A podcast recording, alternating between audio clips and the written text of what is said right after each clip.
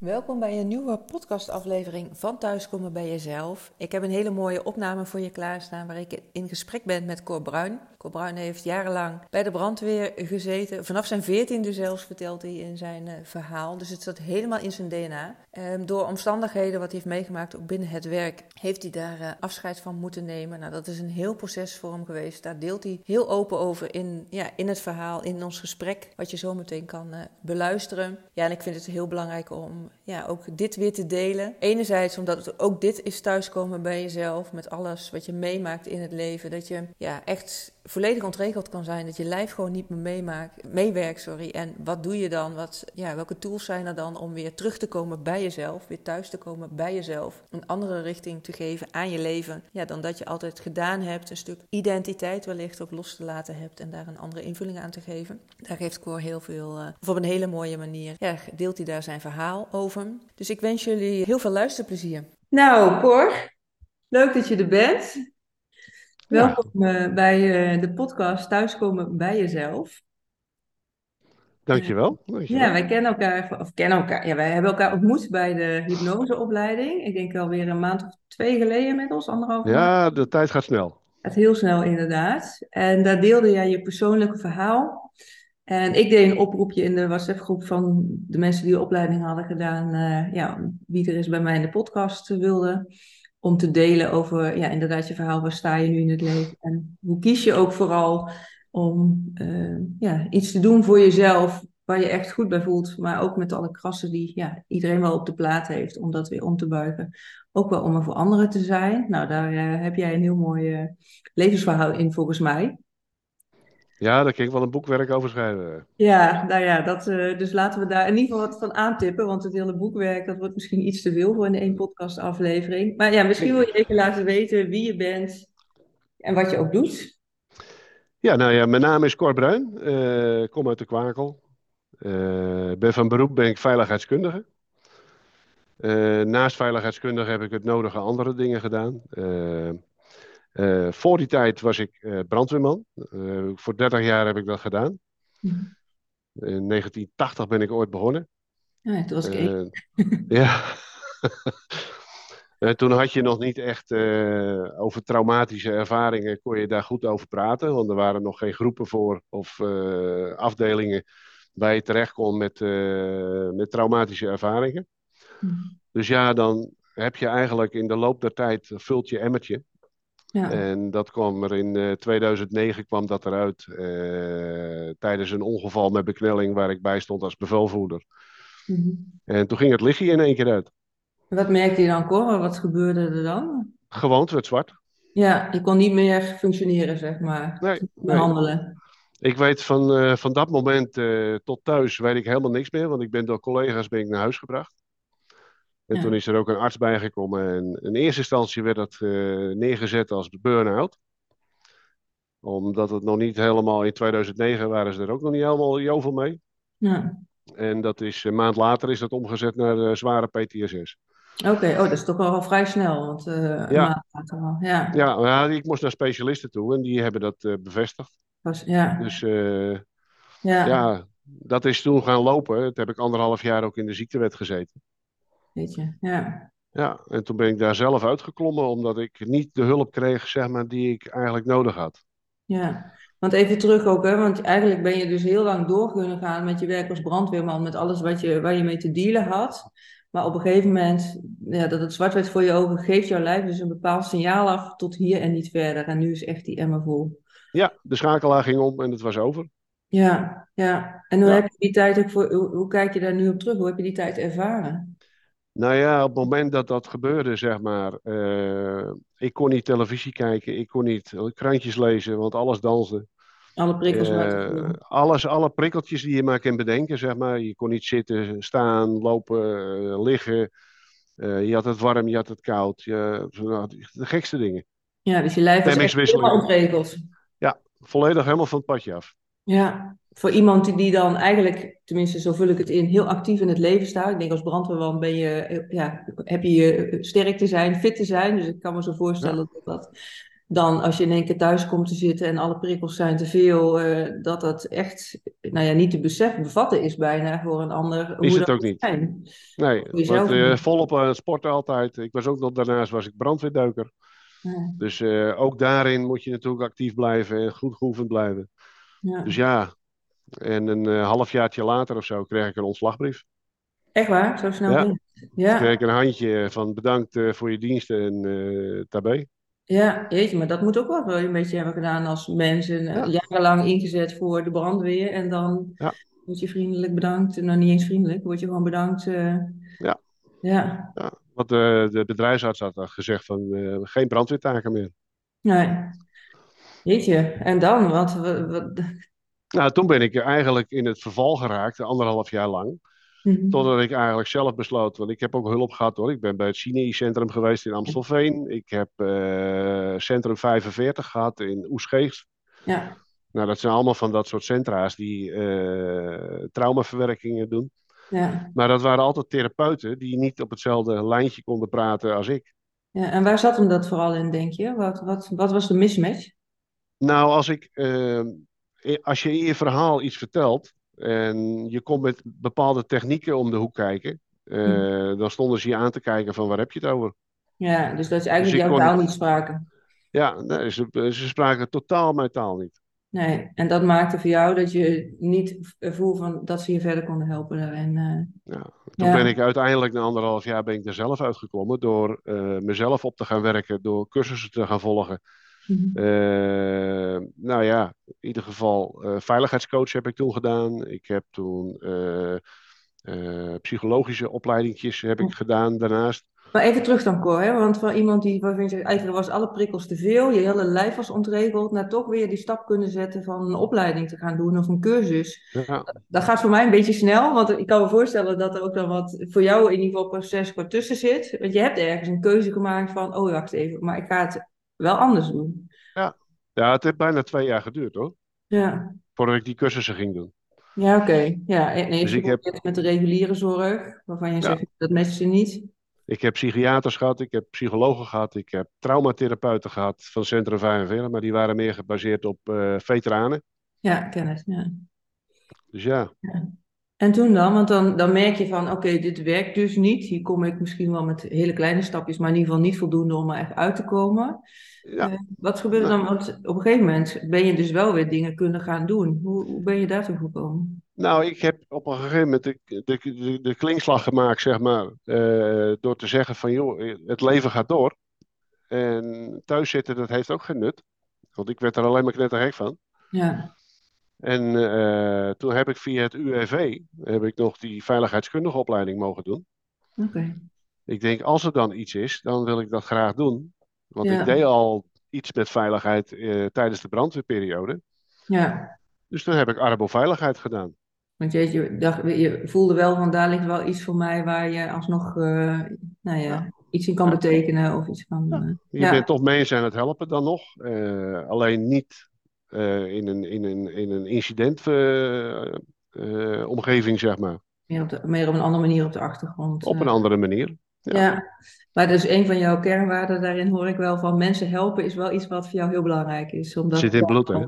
Ja, ja. en dat, dat wil je ook niet loslaten of kon je niet loslaten. Nee, Nee, nee. Nee, nee. ik ben al, uh, als je de hele brandweerperiode gaat bekijken, zeg maar, ik was al vanaf mijn veertiende jaar was ik al betrokken bij de brandweer. Dus zat ik al bij de oh. jeugdbrandweer. Zo. Dus van mijn veertiende tot mijn achttiende heb ik eigenlijk alles al gezien en gedaan, zeg maar. Zit er helemaal in je bloed dan, kan ik me zo voorstellen. Ja, de halve familie zat erbij, hè? Ja, ja, ja. Ja, ja dan klinkt dat bijna geen keuze, maar dat het gewoon iets is wat je automatisch ook doet. Eh, maar het voelde voor jou ook wel echt als echt iets wat jij zelf wilde? Of, uh... Ja, ja, ja, dat was eh, iets al wat, wat ik altijd al wilde doen. En uh, naarmate die jeugdbrand weer vorderde, werd het steeds intenser, zeg maar, om dat te gaan doen. Ja. Nou, dan kom je een beetje 18, dan kom je bij de grote mensenbrandweer en dan uh, begint het, hè? Dan is het echt, ja. ja. ja. En dus heel lang gedaan tot het punt dat je eigenlijk niet verder kon. Maar daarmee ook, ja, ik, ik kom ook ik heb bij Defensie gewerkt, ik was actief dienend militair en ook met veteranen. Dus de organisaties die je net noemde, die ken ik ook heel erg. Ook wel met mensen gewerkt die dus hun beroep moeten opgeven omdat ze vanwege PTSS onder andere niet meer dat kunnen ja, dat kunnen, zeg maar. Maar het is ook, zeker vanaf je veertiende kan ik me voorstellen, het is gewoon een stuk van je identiteit. Dus dan ben je wel bezig met veiligheidskunde, maar je laat wel een stuk los van jezelf, kan ik me zo voorstellen. Ja, want dat zit gewoon in je DNA. Ja, ja, ik wou zeggen, ja. Hoe Ja. heb je daar je weg in gevonden? Want dat is, als je het hebt over thuiskomen bij jezelf, nou ja, daar hebben we het zo over dat je ook wel weer daar een weg in hebt gevonden. Maar ook in, dat, in die periode nog niet precies weten wat je ging doen. Ja, ik kan me voorstellen dat je dan ook juist verwijderd bent van een stuk van jezelf. eh. Nou ja, doordat je natuurlijk met psychologen, met, met, eh, met psychiaters in aanraking komt en met traumatherapeuten, dan ga je ook dingen lezen. ja, Je wil info hebben. En ik ben heel erg altijd van de info geweest. Mhm. Dus dan ga je YouTube-filmpjes kijken en dan ga je berichtjes eh, zoeken op het internet. En dan ga je heel veel dingen ga je erover lezen. En naarmate dat eigenlijk vorderde, krijg je een bepaalde mindset. En die mindset die gaf mij het signaal van, joh, Cor, niet thuis blijven zitten. En ik heb altijd geleerd van huis uit, eh, niet zeuren, doorgaan. ja, Dus dan krijg je eigenlijk een beetje een schop onder je hol. Die geef je jezelf. ja, Van, ga nou gewoon door, want het leven gaat ook door. ja, Dus toen heb ik me eigenlijk een beetje eh, eh, qua mindset omgezet in een wereldje waar ik wel wilde wezen. En waar ik wel kon aarden. En ja, daar zijn al dit soort eh, opleidingen zijn er eigenlijk uit ge- voortgekomen. ja. En kon dan met veiligheidskunde, hè, om je daar wat meer in te Ja. verdiepen. Om even een sprong eh, naar meer in het hier en nu te doen. Want nogmaals, we kennen elkaar dan van de hypnoseopleiding, maar je hebt ook NLP gedaan. Hoe is, Ja. hoe is dat op je pad gekomen? Eh, dat is eigenlijk ook door dingen veel te lezen en dan kom je op een gegeven moment iets tegen. En ik heb ooit dus, ja, dat mag ik wel zeggen, ooit een ex gehad die ook NLP-therapeut was. Oh ja, Dus kende dat het al triggerde. wel. Ja. Ja, toen triggerde het eh, om daar eens wat meer naar te gaan lezen. ja, en daar dus ook je hart in te volgen van, oh ja, als iets triggert, dat je ook zegt, daar wil ik meer van weten, dan heb je, ben je dat ook aangegaan om dat op te gaan zoeken en eh, Ja. te, te onderzoeken voor jezelf. Nou ja, tot de NLP driedaagse eigenlijk op mijn pad kwam. Ik denk, nou weet je wat, ik ga gewoon heen. Ik Ja. ga het wel zien. Dus via stapbudget heb ik dat toen aangevraagd. En eh, ik kreeg zelfs ook nog een stapbudget erbij. Ik denk, nou, dat gaat helemaal goed. Ja, Dus ik denk, ik ga die driedaagse doen in januari. En eh, toen heb ik die driedaagse gevolgd. En toen, ja, dan was ik verkocht. oké. Ja, dan werd je zo geraakt door wat je daar leerde Ja. en deed. En, eh, ja. En tijdens de 15-daagse NLP practitioneropleiding eh, ben ik mezelf echt goed tegengekomen. Ja, want dat is eh, inderdaad, hè, dat zijn vaak de opleidingen die je dan ingaat. Tenminste, herken ik ook zelf van eigen opleidingen. Van, oh ja, ik ga wat leren, maar ondertussen is het een grote spiegel. Ja, ja, zo. Dat kun je wel stellen, ja. Ja, en kun je ons een beetje meenemen? Je hoeft natuurlijk niet alles te delen, maar wat voor jou de belangrijkste dingen zijn geweest in die NLP-opleiding waarin je zelf tegenkwam? Nou, de NLP die leert jou eh, technieken. Eh, technieken aan om dingen te ankeren, dingen eh, anders te plaatsen, te herprogrammeren. En eh, je leert eerst terug te gaan zeg maar, naar het begin, eh, om je daarna vervolgens weer op te werken naar een, een rustmoment. Ja, dus Dus dat je je trauma's kan achterlaten en dat je dan eh, met het anker zeg maar, terug kan komen naar het heden. Ja, dus wel even terug naar de, waar de kras op de plaats is gekomen, maar wel met de tools om daar vanaf daar Ja. dan andere invulling aan te gaan geven en Ja. Meer weer in je kracht te gaan komen in plaats van dat je vasthoudt aan nou ja, de angst of de pijn of wat dan ook is wat je wellicht belemmert in het leven. Ja, nou Ja. ja, dat heb je natuurlijk. Je hebt heel veel belemmeringen en blokkades die je dan eh, tegenkomt. En die blokkades die kun je dan op een andere manier gaan invullen. Ja, ja, Dus dat is eh, best wel een heel mooie, mooie tool, zeg maar, om, om te gebruiken voor jezelf. En terug te gaan naar het kind zijn. Ja, En je eigen kind, je eigen, zeg maar, je eigen zelf, je eigen ikje. Vertellen dat het ook anders kan. ja. Dat is een rare eh, gewaarwording. Had je, had je dit eh, bij wijze van 30 jaar geleden verwacht dat je hier ooit op deze manier mee bezig zou zijn? Nee, nee, absoluut niet. Nee, nee. Wist je het bestaan er nog ineens van? Nee, nee. En hoe is het nu om dit wel te weten en, en te ervaren en hiermee te werken, zeg maar? Nou, gewoon geweldig. Maar als je om je heen kijkt, ook eh, zoals hulpdiensten. Nou ja, je weet van, van jezelf dan bij Defensie. Ja, Zijn ze nu aardig op weg om dat veteranen gebeuren aan te pakken? Dus Ja. om traumatische ervaringen te gaan verwerken. in ieder geval meer als bij de brandweer en de politie of eh, Ja. andere geuniformeerde beroepen. Ja, Kijk, ik ben ook aangesloten bij BNMO. in, Ja. eh, in, in Doorn. En BNMO, daar hoor je niks van. Ondanks dat ik aangesloten ben. Ja, ja. Ze zullen nooit eens een keer een belletje plegen om te kijken van, joh, eh, wat is jouw verhaal? Ja, dus het is echt iets wat je zelf uit te zoeken hebt, zeg maar.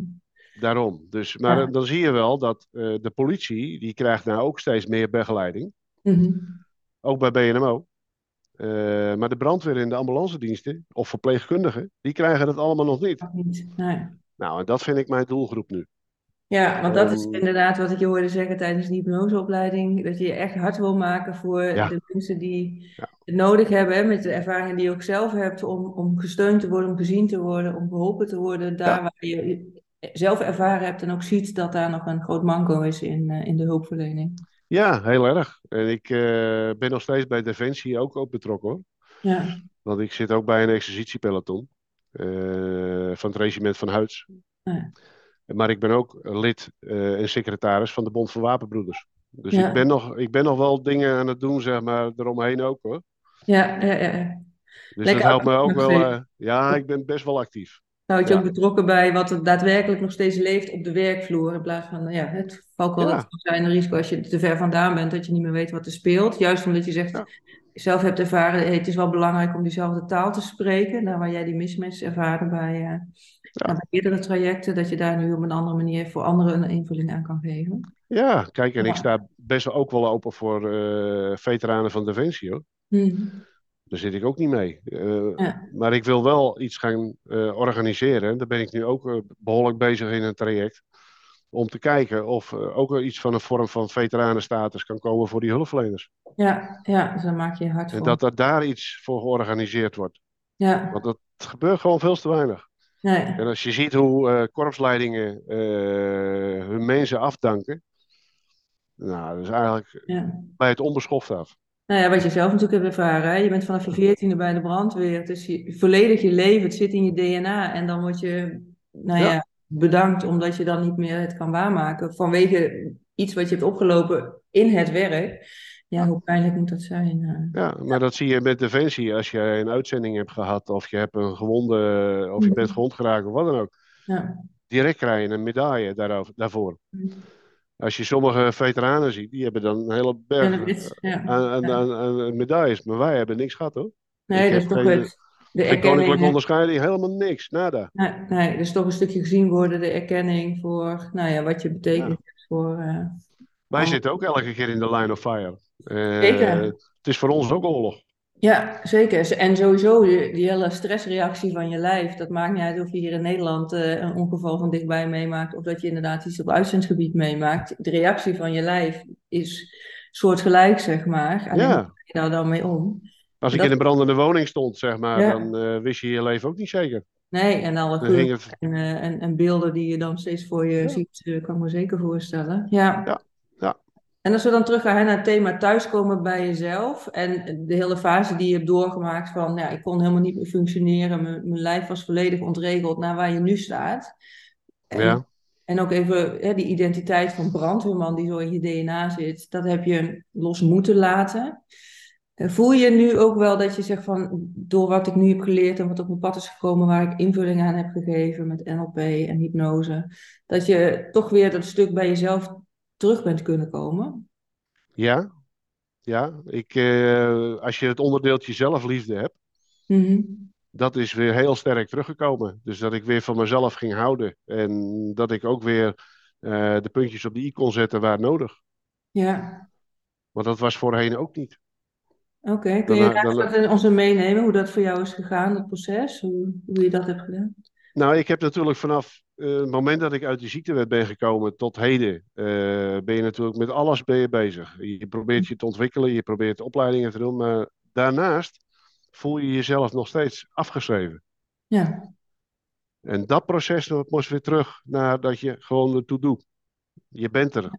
En Ja. je, je mag er ook zijn. En je mag ook van jezelf houden. En noem maar, maar op. maar hoe heb je Ja. dat dan gedaan? Want ik kan me voorstellen dat veel luisteraars denken, ja, dat klinkt allemaal heel mooi en heel logisch, maar hoe doe je dat dan? Ja, nou dat ben ik tijdens mijn NLP-opleiding heb ik dat. eh, en met de hypnoseopleiding ook. Ja, Heb je natuurlijk aardig wat technieken heb je geleerd om naar een bepaald punt te gaan. ja, Eh, nou, je, je wordt ongelooflijk gespiegeld tijdens die opleiding. Mhm. En van, hé, hey, Corre, dit ben jij. Ja. En wat ga je ermee doen? En hoe ga je daarmee om? Nou ja, dat heb je dan door middel van die technieken. Word je eigenlijk weer op het pad gebracht waar je wezen moet. ja, dus je krijgt echt handvatten aangereikt, waardoor je Heel veel handvatten. Ja, daar waar je misschien in onbewuste processen van jezelf weggaat, hè, omdat het misschien Ja. veilig is. Hè, je, daar is je lijf toch op gebouwd eh, in, eh, in het overlevingsmodus en vooral niet te veel eh, stress proberen. Klopt. En Klopt. juist door die NLP-technieken, dat je daar ja, op een begeleide manier net wel naartoe terug kan gaan, om dat stuk eigenlijk te helen in jezelf. Ja. Maar daarmee dus ook echt die spiegel aan kon kijken. Want je kan hem wel voorgelegd krijgen, maar niet iedereen pakt hem ook op. Nee, nou, ik heb er gewoon voor opengestaan. En Ja. eh, die handvatten aangepakt. En Ja. kijken waar het schip strandde. Ja. Ik Nou, wilde het gewoon. gestrand. Ja, nee, maar Ja, ik heb in ieder geval ondervonden, Ja. zeg maar, eh, wat het met me doet. En Ja. eh, wat het met je kan doen. Ja, ja. En hoe verhoudt zich tot dat, eh, want je zei ook van, ik heb altijd geleerd van huis uit, schouders eronder en door, niet te veel stilstaan bij iets en door. Je, ik kan me voorstellen, bij die NLP-opleiding ben je juist stilgezet om wel ehm, te gaan inzoomen van, hé, hey, waar zitten die krassen op de plaat? Dan is het niet zo van, eh, natuurlijk, ergens is het doorgaan met, hoe geef je de invulling, maar het is ook stilstaan. Klopt. Er zijn heel wat tranen even, hebben er gevloeid. eh. Ja, dus dat is best wel heftig geweest, zeg maar, tijdens de opleiding. Ja, Maar daardoor leer je wel van, hé, hey, zo sta ik er nog in. ja. En ik wil dat rustmoment geven. Ik wil het Ja. een, een plek geven, zeg maar, dat het ja, op orde is. Ja, ja nou, en, en iets wat ik zelf ook wel in geloof is, eh, op een gegeven moment, weet je, je draagt iets met je mee en die energie staat opgeslagen in je systeem. En op het moment dat je continu maar door blijft gaan, dan kan het zich niet ontladen. Dus dan, ehm, nou ja, wat jij al zegt, er hebben een hoop tranen gevloeid. Het is ook een bepaalde energie die je hebt opgeslagen in je lijf, die er ook weer uit mag. En dat je Ja. daar ook vooral de tools voor vindt. Voor ieder, hè, wat dan ook het is wat je, bij je past. Maar om daar dan ook echt je weg in te gaan vinden. En niet gelijk op te geven. Want jij zegt ook al van, ja, ik heb eerder verschillende behandelingen gehad. Die sloegen niet aan, in ieder geval niet voldoende. En ik voel me daar niet eh, in geholpen. En Nee, ik toch ben doorgaan, maar wacht eens even. Ik ga net zo lang door totdat ik wel iets heb gevonden wat me wel helpt. klopt. Dus en eh, dat heeft me nu gebracht, zeg maar, waar ik nu ben. Ja. En wat Dus, is dat eh, voor? Want hoe wil je, je hebt al gezegd wat je graag wil betekenen voor de ander, maar hoe geef je daar invulling aan, concreet? Nou ja, in eerste instantie natuurlijk om eh, kennis tot je te nemen. Want eh, Ja. iemand behandelen is niet zomaar iets. Eh, Nee. Je gaat niet even met een, eh, met een veteraan of met iemand met zware trauma's ga je even, even rustig praten. Van joh, hoe gaat het met je? Nee. Dat zijn vragen die je al sowieso niet moet stellen. Want daar zitten ze al niet op te wachten. Ja, die krijgen ze van iedereen en de vraag is wie wil het echt antwoord horen? Ja. Daarom, daarom. Dus je, je wil je erop voorbereiden. Dus je wil eh, kennis tot je nemen om te kijken van hoe kan ik met dat soort mensen omgaan. Ja, Eh, ik weet van mezelf hoe ik graag met mij om had willen gaan. ja, Dus dat kan ik ook delen, zeg maar, met andere mensen. ja, die ervaringen meenemen. Ja, maar dus ook niet alleen je persoonlijke ervaring, maar ook echt wel je expertise tot je nemen om iemand echt nou ja, goed bij te staan. En wat is goed, maar echt, ja, Ja, Met het gaat niet om de ook, trauma's die ik heb opgelopen. Het gaat Ja. erom, eh, wat heb ik ervaren? ja, En hoe ben ik erin beland? En hoe ben ik er weer uitgekomen? Ja, En welk proces heb ik allemaal door moeten maken? En met wie heb ik zitten praten? Eh, welke behandelingen heb ik gehad? Eh, dat Ja. soort eh, dingen. Dat zijn allemaal vraagstukken ook voor de mensen die dus bij je komen straks als patiënt of als ja, cliënt. ja. En dan eh, zullen ze ongetwijfeld met dat soort vraagstukken ook zitten. Ja, en dat je dus en je persoonlijk verhaal kan delen, maar ook met die helikopterview, dat het niet één op één geprojecteerd wordt op die ander, maar dat je ook de kennis die je inmiddels hebt opgedaan kan meenemen in hoe sta je iemand Ja. Daarin het beste in bij. Ja, En hoe kan ik iemand dan weer naar een, een punt brengen, zeg maar, waar, waarin ze kunnen zeggen van nou, ik ben nu rustig. ja, Ik voel nu weer rust en liefde voor mezelf en noem het maar op. ja, zodat wat jij voor jezelf weer hebt gevonden in, eh, Ja. in jezelf, bij jezelf, in je kern, om dat ook weer anderen mee te geven en Ja, ja, te ontdekken. Ja, hoe mooi is dat, hè? En dat hoor ik wel heel vaak bij mensen waar ik mee spreek, zeg maar.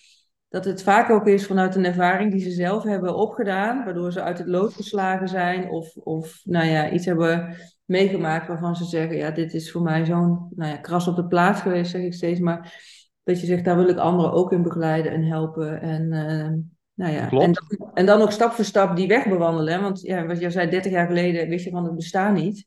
En nou ja, gaandeweg komen er mensen of, of situaties op je pad waardoor je wat leert ontdekken. En dat Ja. dan ook aan te gaan en te onderzoeken of het wat voor je is. En bij te sturen. En op die manier eh, ja, had je misschien zelfs een jaar geleden niet kunnen bedenken waar je nu staat. Nee, klopt. Kijk, eind jaren 80, begin jaren 90, zeg maar, eh, heeft de politie een soort botteam opgericht. Mhm. Maar dat is ook weer eigenlijk afgekeken weer van Defensie. Ja. Want die, begonnen daar ook al een beetje mee. Dus ze Nee, hebben voor de luisteraars, want die weten misschien niet wat een botteam is. Kun je daar bedrijfsopvangteam. Ja, ja, dus dat mensen echt, eh, als ze iets heftigs meemaken, dat ze even kunnen ventileren en even... Dan de konden ze even gaan eh, praten met, me- ja. met, met zo'n eh, persoon, zeg maar. Ja. Wat wij altijd deden na een ongeval is even naar de kazerne terug en dan met elkaar om de tafel Ja. en het uiten, zeg maar, met elkaar.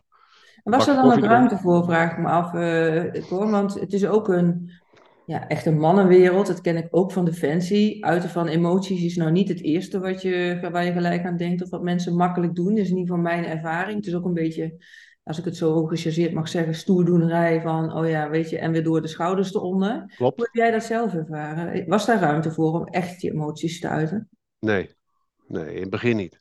Nou, Dat is pas later is daar wel wat meer eh, beeld in gekomen, zeg maar. Eh, omdat het natuurlijk bij sommige jongens ook heel, heel erg eh, ging uiten.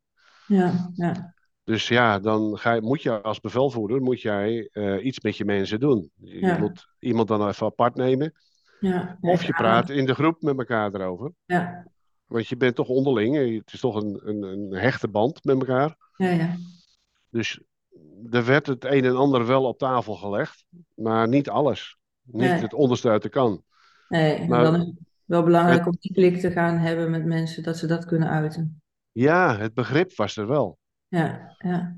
Maar dat zie ik ook wel als een belangrijke tool in het thuiskomen bij jezelf. Inderdaad, om dat ook aan te gaan. Niet iedereen lukt dat natuurlijk gelijk, hè, maar dat je ook ruimte hebt om jezelf daarin te gaan onderzoeken en te erkennen. En dat je dus inderdaad mensen als jij hebt, eh, die je daar ook wat meer op kunnen wijzen. Want je hebt zelf dat proces ook doorgemaakt van hoe belangrijk dat is. En dat het ook er kan en mag zijn. Hè? Dat je even dat schild af mag doen. Nee, klopt. Het is, het is ook gewoon een vreselijke periode geweest. Ja, En als je iemand kan helpen, zeg maar, om zo snel mogelijk uit die vreselijke periode te komen. ja, Door hem in ieder geval een rustmoment te geven. eh, kwijtraken doe je het toch nooit.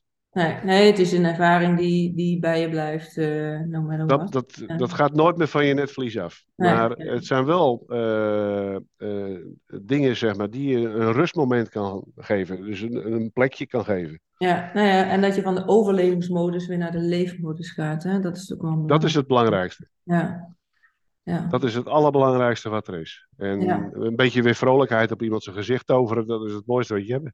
Ja, dat mensen Ja. weer van dingen mogen genieten en alles Ja, kleine stappen, maar wel dat dat weer terugkomt. En dat zie ik in ieder geval in jouw ogen wel, eh, wel terug en de lach op je gezicht. Dat, eh, ja. dat maar dat daar- dat is het doel, hè? Ja, ja. Hey, en ben je dan nu ook al bezig met daadwerkelijk met mensen aan het werk? Want je, je zit nu als veiligheids... eh, ehm, ja, hoe zeg je dat? Ik weet niet hoe je... Deskundige. Deskundige, sorry. Ben je dan nu aan het werk? Maar ben je al bezig met je praktijk aan het opbouwen? Ik eh, heb links en rechts natuurlijk al mensen die ik eh, al bijpraat, zeg maar. Ja, En ik heb ook ex-collega's die ik al aan het helpen ben. ja, en ik had al een vraag gekregen over een, een politieagent. Die op een dusdanige manier in een trauma zit dat hij bijna niet van zijn zolder afkomt. nou ja, ja, Dus daar moet ik ook nog iets mee. ja, Maar het is een beetje heftig op. ja, ik, ik voel nog niet het moment, zeg maar, dat ik een eh, expert ben. nee, nee, Ik, eh, ik weet wel wat ik doe, maar ik ben nog niet de expert om de hele zware gevallen te pakken. nee. Dus daar moet ik even nog in oefenen. En dat doe ik nou links en rechts. Ja, nou ja, dat is ook even voor jezelf het gevoel hebben van, hey, je kan het daadwerkelijk voor iemand zijn, ook als het, Ja. ehm, nou ja, complexer wordt. En dat, nou ja, kan me voorstellen, hoef je ook niet altijd alleen te doen. Heb je natuurlijk ook de collega's van de opleiding voor, of je netwerk Ja. met wie je samenwerkt, eh, om daar ook over te sparren en, en eh, dat te delen. Dat, eh, Dus dat ik ben nog in ontwikkeling. Ja, nou ja, dat- wat dat betreft zijn we nooit uitgeleerd, eh, geloof Nee, ik. hè? Dat is Altijd zo. En hoe mooi is het dat je wel, ja, ik zeg ook altijd. Ook al heb je nog niet het gevoel dat je volledig die expertise hebt, zeg maar, want dat hoor ik vaker van mensen, dat ze zich soms dan daardoor laten belemmeren om te starten. Dus ik ben heel blij dat je zegt, nou, ik ben al wel wat begonnen met mensen te begeleiden en, en ik heb al wat mensen die ik spreek. Nou, sterker nog, van de zomer ga ik, uh, wil ik een praktijk opstarten. Oh ja, nou, heel, heel top. Ja. Nou ja, de valkuil is namelijk dat je zo lang wacht met het perfectioneren of de, je vinden voor jezelf dat je goed genoeg bent. Ja. Um, ja, dat je daarmee heel lang uitstelt om echt te gaan beginnen. En je hoeft niet gelijk inderdaad alles te kunnen, maar begin ergens. En dan kun je al er zijn voor mensen. Um, nou, dat vind ik het belangrijkste. Ja, en, en aldoende ontwikkel je, leer je weer en, en ga je daarin door. Maar iedereen moet ergens ja. beginnen, volgens mij. En als je het niet weet, durf dan ook gewoon aan te geven dat je het even op dit moment niet weet. En, maar dat je er wel op terugkomt. Ja, en dan heb je weer mensen in een netwerk waar je naar, of naartoe kan verwijzen of kan sparren ja. om uh, het op die manier weer in te vullen. Ja. Ja, ja, daar ben ik dan weer koppig in, want dan wil ik het weten en dan ga ik er al, alsnog Ja. tegenaan. Ja, ja, nou heel hartstikke goed dat je dat. Want die vraag die gaat beantwoord worden. Dat vuurtje echt wel in jezelf op zitten om eh, niet los te laten, om echt iemand daarin bij te blijven staan. En, eh, zo te Wat dat betreft heb ik nog steeds uitslaande brand. Ja, heel mooi. Ja, wat in, de, wat in het bloed zit, dat krijg je er niet zomaar uit natuurlijk. Nee, daarom. Dus eh dat gaat gewoon door. Ja, hey, en heb je al iets, stel nou dat mensen dit eh, horen en denken van, oh ja, met Cor zou ik wel eens eh, in gesprek willen hierover, of ik ken iemand in mijn omgeving die misschien wel bij Cor eh, terecht zou kunnen. Waar kunnen mensen jou vinden? Nou, ik heb nog geen website. Dat vind ik ook niet belangrijk Nee. op dit moment. Eh, ja, op Instagram heb ik eh, een, een podcast van mij eh, opgenomen. Een reel heb ik opgenomen. Ja, ja, heb ik voorbij zien komen. Ja. Ja, daar geef ik al een beetje in aan hoe of wat. Maar dan weet je nog niet hoe je contact met mij kunt opnemen.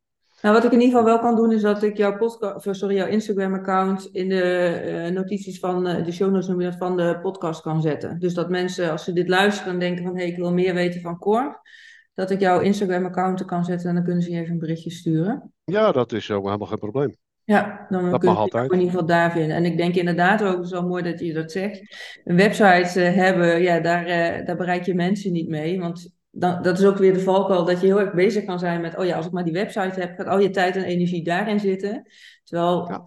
Ja, mensen, het is niet meer van deze tijd. Eh, Natuurlijk kan je wel zeggen, ik heb een website later dat mensen even wat na kunnen lezen, maar het is zeker niet het belangrijkste om te hebben om gewoon te gaan starten. Dat is ook een afleidingsmanoeuvre van je mind, of van, oh, dan ben ik lekker daarmee bezig, maar ondertussen gebeurt er niks. Ondertussen gebeurt er niks. Dus Nee. ik ben liever ergens anders mee bezig. Waar het ontwikkelen van je, van je praktijk eh, een goede start Ja. kan maken straks. Ja, En, en natuurlijk zijdelings met, eh, met Defensie ben ik bezig. Ik ben met eh, Ja. het ministerie van, eh, van, van Gezondheid ben ik bezig. oh ja. Met allerlei brandweerkorpsen ben ik al bezig, zeg maar, om Ja. naam neer te leggen. En wat ik doe. Ja. Ja, dat is waar het om gaat, hè. Daar krijg je de connecties mee. Mensen gaan echt niet... ja, weet je, internet is tegenwoordig zo groot. Vroeger, twintig jaar geleden, toen in, weet ik veel wanneer in- internet net opkwam, ja, dan kon je dat nog wat makkelijker zoeken. Maar tegenwoordig, ja, je, waar vind je eh, eh, de speld in de hooiberg bijna? En juist zichtbaar te zijn en te delen en net te netwerken, daar zit vaak ook wel de kracht om, eh, ja. Ja, dat is ook wat ik iedereen altijd adviseer. Durf je mond open te trekken. Ja, ja. Durf je geluid te laten klinken, zeg maar, in de wereld. Ja, en dat heb je ook gedaan met die reel opnemen, hè? Dat je echt, ik weet niet of dat voor jou ook een stretch was, om dan echt even een video op te nemen en dat te delen. Want dat kan ook spannend Nou, eerlijk gezegd, dat was helemaal niet spannend. Oh nee, oké. Het enige wat ik, wat ik, eh, waar ik me eigenlijk op een beetje frustreerde, is dat ik elke keer op dat blaadje moest kijken. Wat er Oh ja. Of je je verhaal helder te hebben. Of mijn verhaal eh, duidelijk was. Oh ja, ja. Maar het opnemen, daar heb ik geen moeite mee. Nee, nou, uiteindelijk gaat het om de boodschap, hè? En, eh, en moet je daarin ook jezelf eh, ook, ja, dat ook weer wat meer eigen maken. Maar het was een hele mooie, heel, hele mooie boodschap in ieder geval. Ja, en daar gaat het toch tenslotte om. Dat is het inderdaad. En op het moment, eh, geloof ik Ja. ook wel, dat je dat op die manier vanuit puurheid deelt, dan gaan mensen daarop aan. Het moet ook niet te veel een soort van kunstje worden, want dat voelen mensen. Eh, nee, eh, laten we gewoon allemaal eerlijk blijven en oprecht. Ja, Daar bereik je veel meer mee als dat je, dat je er een spel van gaat maken. zeker. Ja. Want het is absoluut geen spelletje. Hoor. Nee, nee, het is Dus, niet eh, serieus. Het gaat om mensenlevens. Ja, echt serieus, ja. Ja, Want Ja. er zijn er zat eh, die eh einde aan hun leven gemaakt hebben doordat ze niet meer wisten wat ze doen moesten. ja, ja. Dat of- ze het gewoon geen zicht meer hadden. Nee, inderdaad. Ja.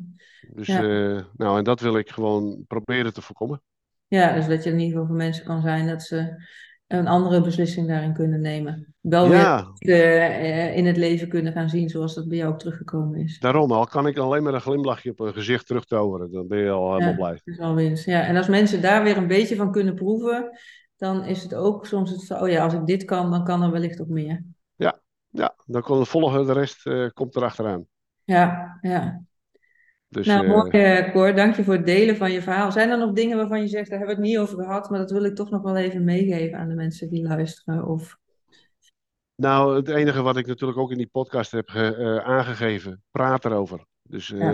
mocht je iets hebben wat traumatisch is, wat voor jou een traumatische ervaring is geweest, praat. Zoveel mogelijk praat. En Ja. het liefste met, met gelijkstemden. Maar als er geen gelijkgestemden zijn, praat met mensen erover. Ja, om dan En, samen te kijken, wat heb je nodig? eh, Ja, en zoek desnoods hulp. Ja, ja. Ja, blijf er niet alleen mee lopen en in je hoofd mee zitten. Maar gooi het eruit, hè, wat je net ook al zei. Ja. Hoe langer je ermee blijft rondlopen, des te erger het wordt. Ja. Ja, en ook dat mensen, soms hoor ik ook wel van, ja, ik wil een, heb ik ook in mijn defensietijd veel gehoord, ik wil een ander er niet mee belasten. Terwijl mensen hebben, zien ook wel dat het niet goed met iemand gaat, hè, dat het slecht met iemand gaat. En die vinden het soms weer lastig om het bespreekbaar te maken, omdat ze dan weer niets willen oprakelen. Dus dan zit je met twee partijen die het met elkaar niet bespreekbaar maken. Terwijl als eenmaal Ja. ja, de pijn op tafel legt, je hoeft ook niet direct een oplossing te weten. Als degene die vastloopt niet, maar ook niet degene die de andere gesprekspartner is, of die het misschien, hè, dat is ook belangrijk om het ook bespreekbaar te maken bij de ander. Degene Ja. die, je hoeft niet gelijk een oplossing te weten, maar het gaat erom dat het bespreekbaar gemaakt wordt. En vandaar maar dan- ga je verder kijken. Ja, maar dan kan je jezelf ook nog afvragen van wat is nou eerlijk? Ja, Je- Je zegt tegen jezelf dat je niemand wil belasten, ja. maar je bent al die tijd ben je belast geweest, hè? Ja, ja, uiteindelijk. Dus hebben ze jou belast. Ja, nou ja, plus ook mensen zien gewoon dat het niet goed met je gaat. Ze maken zich zorgen. Er wordt niet, ook dat is een, een vorm van natuurlijk een belasting. En op het moment dat je er in ieder geval over kan hebben, eh, wordt die last vaak minder. Ja. Ja, Maak van je, mo- van je hart geen moordkuil. Praat erover. ja, ja. En Want mochten het is een moordkuil. Ja, ja, zeker. Ja. En mochten ze daar dus tips of tools bij hebben, nodig hebben, kunnen ze bij jou. eh, kunnen ze- Ja, dan kunnen ze alle tips en tools van me krijgen die ze, die ze nodig hebben. Nou, hartstikke mooi, Cor. Dankjewel eh ja, voor je verhaal hierin. En, eh, Graag gedaan. een seintje geven zodra die online is. Mochten mensen dus eh, nou ja, iets hebben meegemaakt of denken, nou, ik wil wat meer van Cor weten, kijk vooral even eh, in de show notes van de podcastaflevering. En Ja. dan wens ik in ieder geval iedereen, nou ja, een hele mooie dag toe en een heel mooi leven, zeg ik altijd. En eh, nou ja, Cor, jij nogmaals bedankt voor je verhaal. Graag gedaan. Heel graag gedaan. Ja. En als je me nog eens een keer nodig hebt, kun je me altijd bereiken. Helemaal top. Wat mooi dat je tot het einde hebt geluisterd naar het verhaal van Cor. Ja, ik denk dat het een hele mooie weergave is van het proces wat hij heeft doorgemaakt. En ook dat hij, daar waar hij is vastgelopen in het leven, dat het een heel mooi voorbeeld is hoe je dat weer om kan buigen naar een kracht en naar zijn voor anderen. Mocht je nou ja, zelf vastlopen, ik zal in ieder geval in de show notes de gegevens van Cor zetten, zodat je hem kan contacten als je dat wil. En ook mocht je nou iemand hebben in je omgeving waarvan je denkt van hé, hey, die zou deze podcast wel mogen luisteren. Daar zit eh, misschien wel een ingang om ja, enigszins eh, ergens een doorbraak te realiseren. Laat het dan ook diegene weten. Stuur de podcast door of tag ons op Instagram met wat je haalt uit deze podcast. Zodat Cor en ik dit niet alleen delen, maar ook andere men- mensen, hè, jij dit ook kan delen. Zodat het een nog groter bereik heeft. Sorry. Want hoe meer mensen we bereiken, hoe mooier en waardevoller het is. Ja, voor nu, dank je voor het luisteren. Oh ja, wat ik nog wel even wil zeggen. Mocht je kennis willen maken met mij, eh, Sonja, dan kun je me even een DM sturen via Instagram bijvoorbeeld. Sonja van Bakel kun je me vinden. Of een mail naar info.sbkl.nl. Kijk ik graag met je mee om jou een perspectief te geven wat je misschien zelf nu nog niet kan bedenken. Let me know, ik eh, ja, ben er voor je. Ja, dan wens ik je nu een hele mooie dag toe en een heel mooi leven. En ik spreek je graag in een volgende aflevering.